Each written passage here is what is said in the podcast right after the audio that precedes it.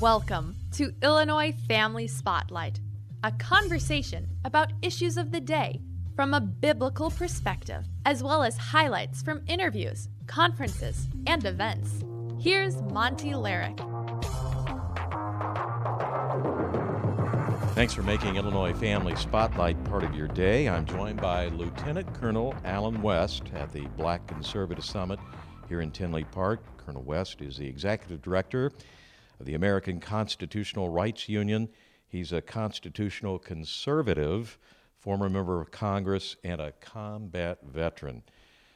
With Joe Biden in the White House, can the U.S. win a war against China?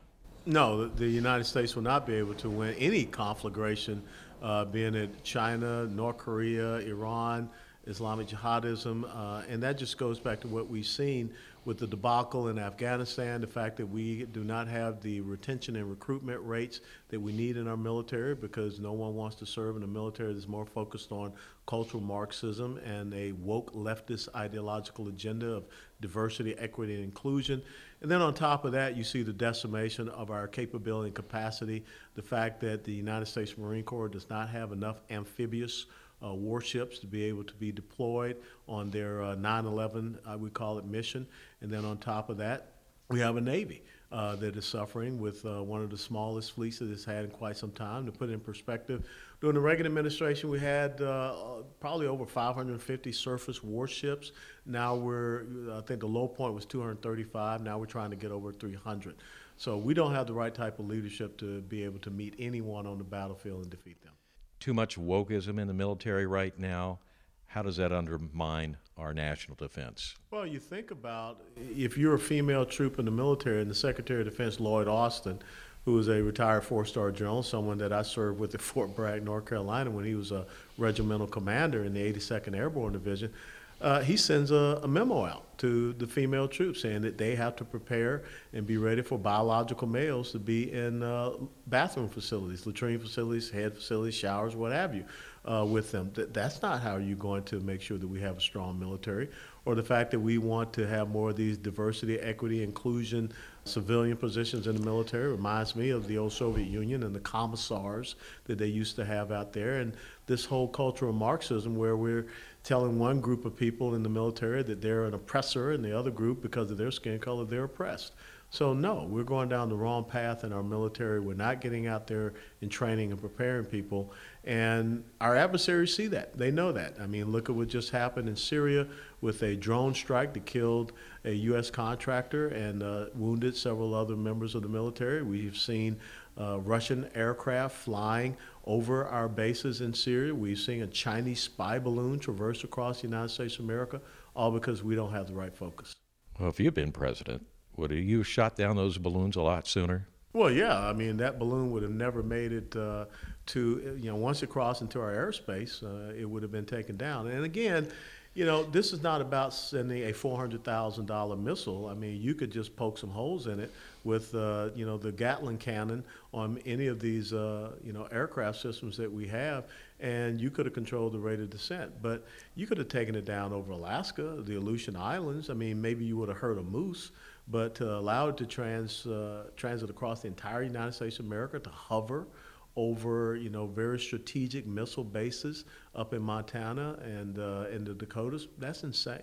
A lot of conservative commentators have weighed in on the situation, but goodness gracious, from your point of view, what kind of message does this send to China and our other adversaries? It sends to them that there is a window of opportunity that the United States of America is at a weak point. They, they can read our news, they, they hear the reports, they know about our lack of readiness and training, they know that we're not meeting our recruitment and retention goals. And so now is the time, as you see Xi Jinping, you know, going and flying to the Middle East, brokering deals between Saudi Arabia and Iran, sitting down with Vladimir Putin, the threats to uh, Taiwan, North Korea is being more belligerent the uh, resurgence of Islamic jihadism because we gave them back Afghanistan. So that once again, that's a terrorist hotbed. The fact that we have a wide open border, and so we are seeing Americans being killed and, a chemical warfare attack, really, from China with fentanyl.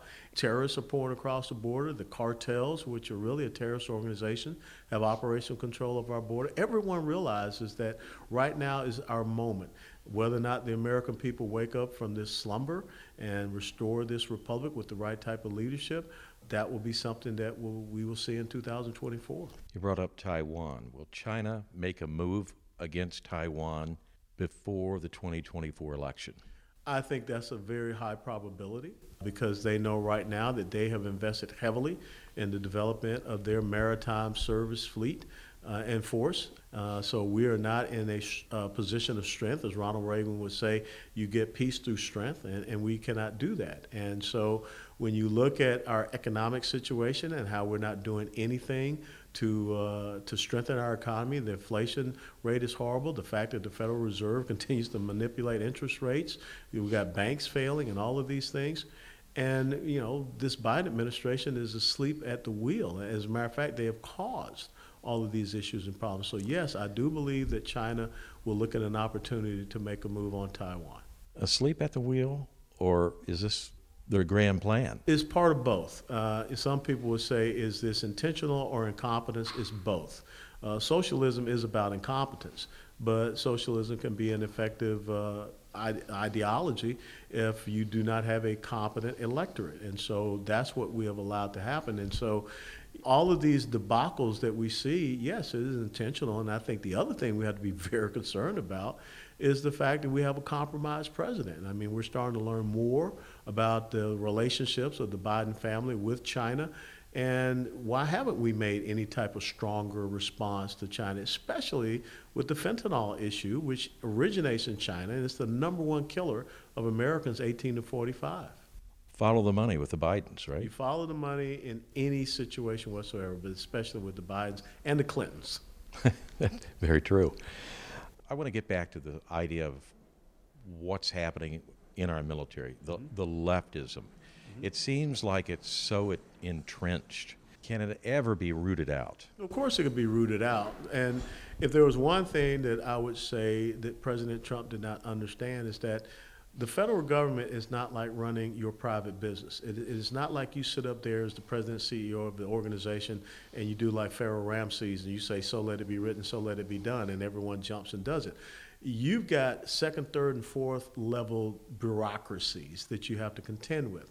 So it is not just about the person that you have as the head of some federal organization or bureaucracy that sits on the, in a cabinet position. It's about two, three, four, maybe five levels down. And I don't think President Trump did a good job of eradicating a lot of those bureaucratic levels. And so now we see the residual effect, how that affected his administration. But now we see it is deeply seated. Some people call it the deep state. I call it the bureaucratic administrative state. So the next president of the United States of America, and I pray it's a constitutional conservative, they've got to get in there and root out the leftism uh, that is in those levels of bureaucracies. Secretary of Defense on down, Department of Defense, Department of State, Dep- Department of Energy, Department of Education should you know should not exist. But all of those departments that we have out there, I mean, look at the ATF, alcohol, tobacco, and firearms, and some of the rules that they're coming out with that really is seeking to make uh, Americans felons. And so, you know, we've got to get back to constitutional governance, which means that laws are made by a legislative branch. We don't have rules, regulations, mandates, edicts, orders, and decrees. That's how you are ruled over instead of governed.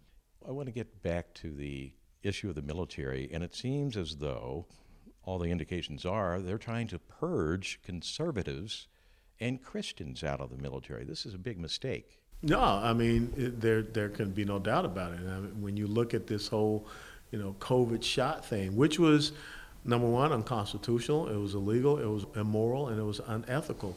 Soldiers do not have to follow any order that they believe is immoral and illegal and unethical, and that's exactly what you had.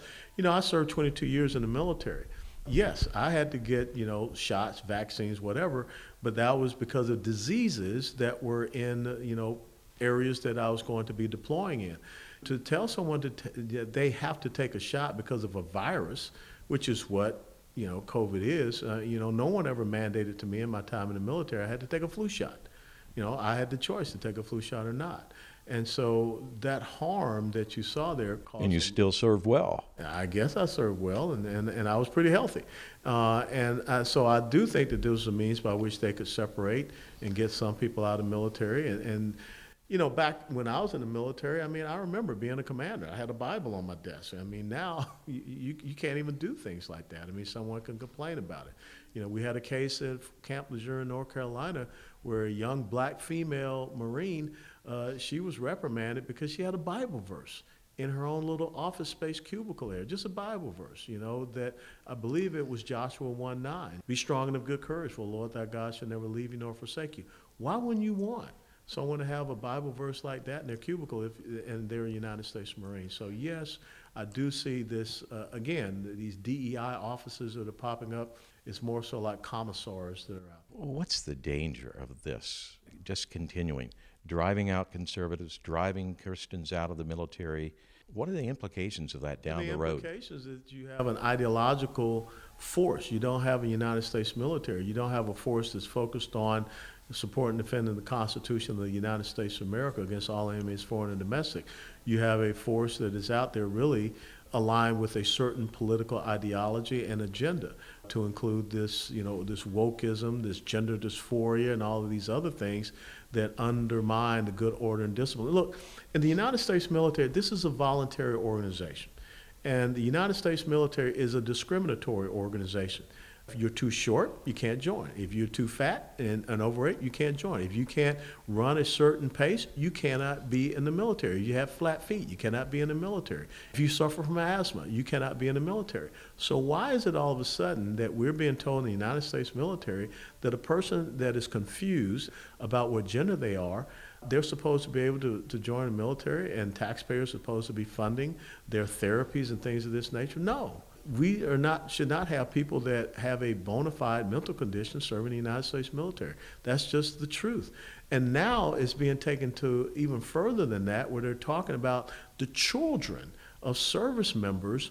If they are questioning their gender, they should be provided quote unquote gender affirming care, which is another way of saying gender mutilation surgeries and puberty blockers and hormonal therapies. So we've totally gone off the wall with what our military is supposed to be doing, and we've got to get it back to understand its core function and mission is to deploy, to fight, and to win. Deploy to fight and to win. The war in Ukraine, is that winnable? What's the best scenario, the best outcome that we could expect there? Well, I think the war in Ukraine has, you know, pretty much become a World War One stalemate, and if it's just a status quo of Russia did not gain any territory, Russia is not able to expand what they already had, and understand it was during the Obama administration when Russia came in and took eastern Ukraine, the Donbass region, and also Crimea. Their whole purpose a year ago was to take the rest of Ukraine. Uh, if it can be the point that they don't get the opportunity to do that, I think that's a win. Does the United States of America need to continue to send billions of dollars of taxpayer funds into Ukraine? No. Uh, the most important things that the United States of America can ensure that the Ukrainians have number one, control of their airspace. They want MiG fighters, let's get them MiG fighters. We need to give them the parity with artillery, long range systems. We've done that with the HIMARS, but we don't need to write them blank checks. But again, I think it comes back to a president that's somewhat compromised. We need to be focusing on our own border. When you look at now, we are having uh, almost a 1,000% increase of Chinese nationals coming across our border. That's very disconcerting. So let's focus on our border. Let's focus on our own military capability and capacity. Well, one could argue our involvement with Ukraine, the billions we're spending there, the munitions, the armaments, we're playing right into China's hands. They're draining us. Yes, they, they are. And, and I think that's where you have to look at this strategically. And that's why Xi Jinping is going over there and sitting with Vladimir Putin. And they have the long ball strategy. And we don't need to get ourselves you know, involved in something that drains our resources while China, and we talked about that earlier, can start preparing for uh, an eventual incursion against uh, Taiwan. So we need to be ready in all of our respective strategic areas of responsibilities. What do I mean by that? Pacific Command, the, uh, the Central Command, which is the Middle East. We need to be concerned about what's happening in the Southern Command realm because Iran and, and China are making incursions into Latin America and, of course, through Central America, and we see what's happening along our border. The, the car, drug cartels, that terrorist organization is going to work with anybody that pays them, and I think that's why you see the fentanyl coming across the board. This is Illinois Family Spotlight. We'll continue our conversation with Lieutenant Colonel Allen West after this.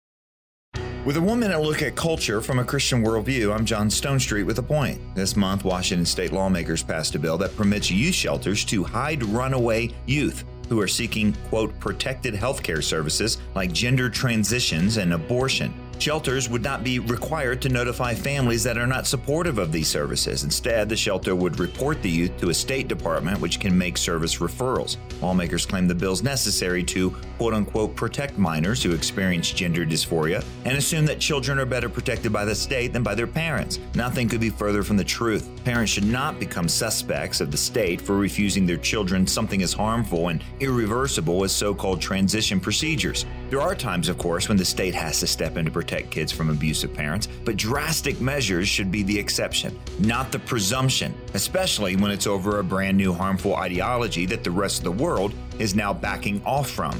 For the Colson Center, I'm John Stonestreet.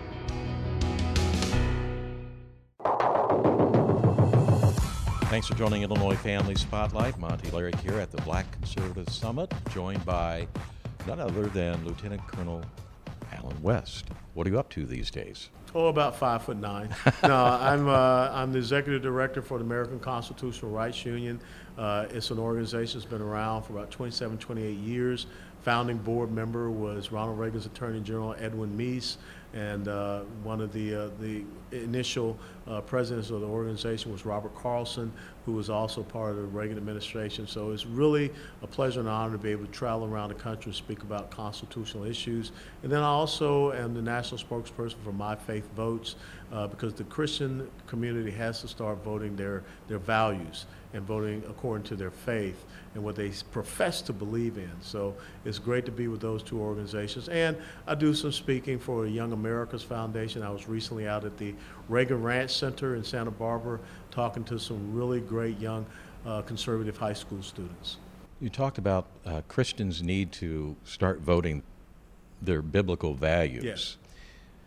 Too often, I think we say, oh, black Christians need to do that. But it's just not black Christians. No, it's Uh, the body it- of Christ. Right. It's the whole body of Christ. But I will tell you that if you look at the black community as a microcosm, uh, I mean, you can see what happens when pastors don't stand up for what they supposedly are preaching in the pulpit and what they're allowing to happen. Uh, we're here in Chicago, and all you have to do is look and see what is going on in Chicago. The, the fatherlessness that is out there. And then, of course, the, the crime and the black on black killings and the murdering of unborn babies in the womb. All of these things are the results of policies from the progressive socialist left. And between Margaret Sanger and uh, Lyndon Baines Johnson, his Great Society programs, we have seen the decimation of the black community. And we need pastors in the black community and pastors all across all communities that are going to stand up and, and start speaking out against this. We need people in the body of Christ to run for city council, run for school board. Most important elected position in the country school board. And I think we're starting to understand why. County commission, every all of these things that we've got to stop with this belief that Christians are not supposed to get engaged in electoral activity because we have to because we're supposed to be subject to righteous governance not just any government but righteous governance. And that's critical. And i always tell people you know shadrach meshach and abednego they didn't say yeah you know we'll just put our faith to the side we'll kneel down and we'll pray according to what you guys are saying. No if we got to go and be thrown into the fiery furnace for, for our faith and what we believe in we'll do that. You mentioned that Christians need to run for government office. Well, do you have any other political ambitions? Well, we'll see what the Lord has has in store. You know, I just want to be a good, obedient servant to God and country, and we see what comes down the pipe. Okay. You also talked about uh, school boards. Yes. We at the Illinois Family Institute believe that these schools are beyond repair, these government schools. And the Christians in particular need to get their kids out of government schools. Look to homeschooling or strong Christian schools.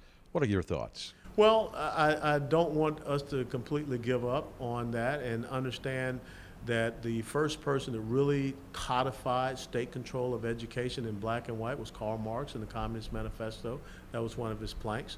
But we need to get out there and run for these positions because we should not just cede over that territory. We need to fight them. But also, we need to be in a policy making position in our school boards, in our state house and state senate, so that we can have more parental choice and we can have more educational freedom that is out there. But again, I think that we have to be engaged from a policy side of the house and not just abandon it. And I think it's critical that we do start looking at alternative methods of making sure that our children are properly educated but then you also have to be in these positions of governance and policy so that you can be protected. Like I said, the school boards, state house, state senate, city councils, county commissions, even. You also brought up something else problem of fatherlessness, particularly Huge. in the African American community. Huge. But I, I think it's a growing problem in the white community as well. Yeah, it's a growing problem across the country, but I, I think it was intentional in the black community, and it has really been exacerbated in the black community. You know, Lyndon Johnson, when he created the Great Society program of, you know, giving a check to a woman that has a child out of wedlock, regardless of how many children she has out of wedlock, as long as she does not have a working man in the home, that was intentional.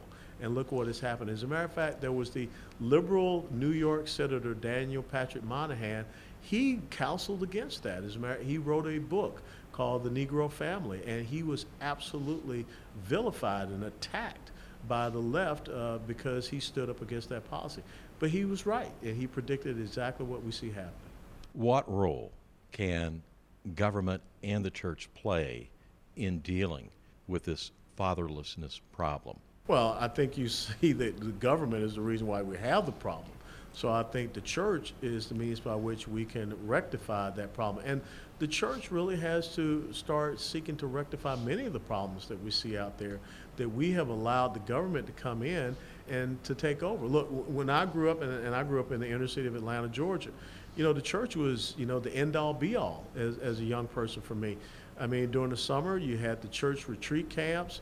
Uh, if you weren't playing, you know, sports at your local school or high school, you had church league uh, for basketball, for, for baseball, and all of these things. The church was engaged and involved in the community.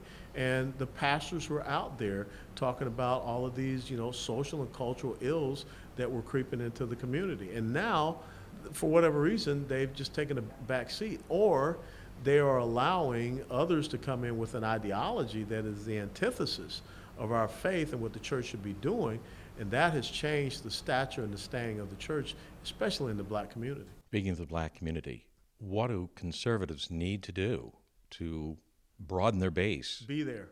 They got to be there. Okay, you know, too often what we do is we ramp up for an election cycle and then we disappear. You got to have constant engagement. You, you know, you got to have a strategic plan. You got to have a strategic communications plan and we should be just bombarding. It's kind of like, you know, back in the day in the military when you used to drop leaflets all over the enemy, and that's what we did in Desert Shield, Desert Storm. We've got to bombard it with this information, with the real truth, because right now you have manipulated uh, narratives out there. I mean, this whole systemic racism and race and this and that. I mean, this is, again, cultural Marxism. The real purveyors of systemic racism in this country it's come from the Democrat Party. I mean, we can go through history and, and look and see what they have done and what they, how they have destroyed the black community with their policies intentionally. So we have got to start talking about these things. We got to start, you know, bringing up, you know, the history of great black heroes and people that have accomplished. Booker T. Washington. Our kids don't know who Booker T. Washington was. Why? Because the left does not want them to know about Booker T. Washington. Who was the first black colonel? In the United States uh, military? They won't know. Charles Drew, who, who discovered blood plasma. I mean, we've got to start going back and telling these stories of all these incredibly great people, George Washington Carver, and the things that they did, even though they lived in hard times and situations. Yes. These things need to be talked about that you just discussed. Two more questions. If America does not elect a constitutional conservative in 2024, mm-hmm. What happens to America? Uh, down south, we call it Katie bar the door because we cannot survive another four years of this. Economic policy, fiscal policy, monetary policy, national security policy, foreign policy, energy policy, everything. We, we cannot survive another four years of progressivism, socialism, Marxism, statism, communism, which has really crept into the United States. What are a couple hopeful signs for America? What gives you hope? The fact that America always seems to do, as Winston Churchill said, he said, you can always count on Americans to do what is right after they have tried everything else. And I believe that's what's going to end up happening. We, for whatever reason, we're like the kid that you say, uh, don't touch the hot stove, but yet we had to touch the hot stove. And now we figured out it, it hurts, it burns. But we've got to remind people about that because we do have short term memory. And we got to get them to understand that these things will continue to perpetuate and permeate themselves throughout this country if we don't make the right type of decision. That comes back, again, to what you asked me as far as president, we have to have someone that can be focused on the issues and not focus on the politics of personal destruction and all the drama. And one more question. How do people connect with Lieutenant Colonel Allen West? Well, you can connect with me on all the social media platforms except TikTok because I don't support the Chinese Communist Party. The ACRU.org, which is the American Constitutional Rights Union. And then also we have a podcast called Steadfast and Loyal, so please tune in. I'm going to tune in. All right. Thank you so much, Lieutenant Colonel Allen West. Thank you for your service to our country. Well, thank you, Monty. God bless you. God be with you. All right. Thank you, folks, for tuning in. Please support the work of Illinois Family Institute and Illinois Family Action. Tell your family and friends about Illinois Family Spotlight. Until next time, stay healthy, stay active, and God bless. For more information about Illinois Family Spotlight, visit ifiaction.org. And to email questions and comments, do so at feedback at ifiaction.org.